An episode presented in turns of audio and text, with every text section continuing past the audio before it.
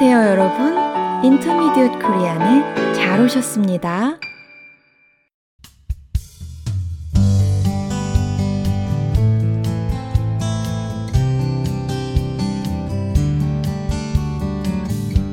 안녕하세요.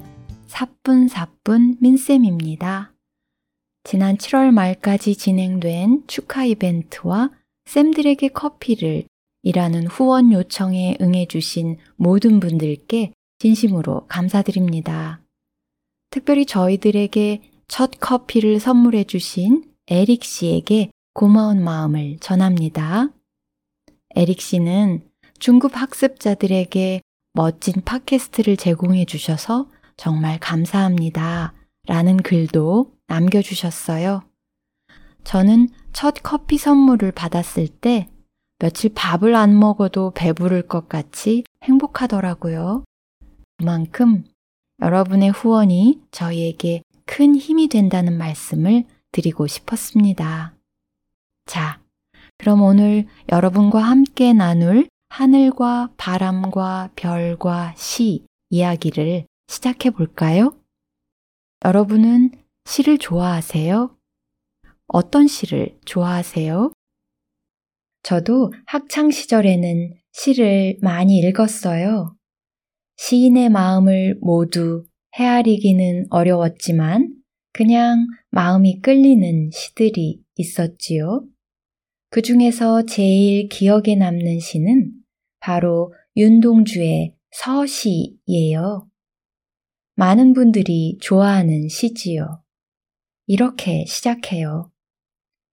죽는 날까지 하늘을 우러러 한 점 부끄럼이 없기를.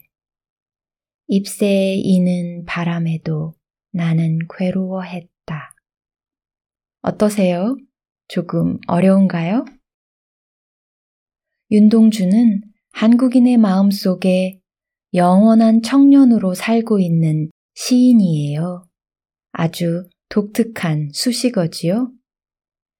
한국이 일본의 나라를 빼앗겼을 때 한국 사람들은 자신의 말과 글을 자유롭게 쓸 수 없었어요. 일본어를 쓰도록 강요당했거든요. 하지만 윤동주는 순수한 우리 말과 글로 시를 썼어요. 어두운 시대를 살아가는 젊은이로서 일본에 항거하는 마음을 시로 표현한 것이지요. 그의 시를 읽고 있으면 그 시대를 아파하며 괴로워하는 마음이 고스란히 전해져요. 그리고 자신의 부끄러움을 정직하게 마주하는 모습도 함께 볼 수 있고요.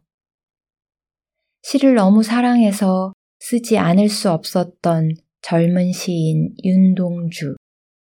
그는 28이라는 꽃다운 나이에 일본 감옥에서 죽음을 맞이합니다. 하지만 그가 남긴 아름다운 시와 그 정신은 한국인들의 마음 속에 영원히 살아있지요.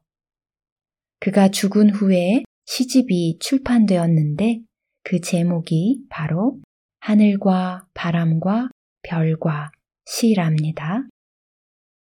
여러분, 한국에 가시면 서울에 있는 윤동주 시인의 문학관을 꼭 한번 가보시기를 권해드려요. 가슴 뭉클한 감동이 있는 곳이거든요. 인왕산 자락에 있던 수도국의 물탱크를 개조해서 만들었다고 하더라고요. 거기에 소극장처럼 만들어진 작은 공간이 있어요. 그곳에서 시인을 소개하는 영상을 보면 윤동주 시인을 더 이해하는 기회가 될 거예요. 그리고 몇 장 안 되지만 그곳에 전시된 사진을 보면 그의 시에서 느껴지는 순수함과 깊은 감성이 잘 전해질 거예요. 또 시인이 대학 시절 하숙하면서 거닐던 주변의 산책로도 정말 좋아요. 오늘은 앞에서 인용한 서시 전체를 읽어드리는 것으로 인사를 대신할까 합니다. 혹시 윤동주 시인의 시를 여러분 나라의 언어로 감상해 보고 싶으신가요? 영문판과 일본어판이 나와 있는 걸로 알고 있어요. 한번 참고해 보세요. 그럼 이제 서시를 읽어 드릴게요. 들어보세요.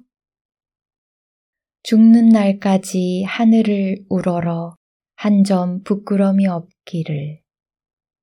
잎새에 이는 바람에도 나는 괴로워했다. 별을 노래하는 마음으로 모든 죽어가는 것을 사랑해야지. 그리고 나한테 주어진 길을 걸어가야겠다. 오늘 밤에도 별이 바람에 스치운다.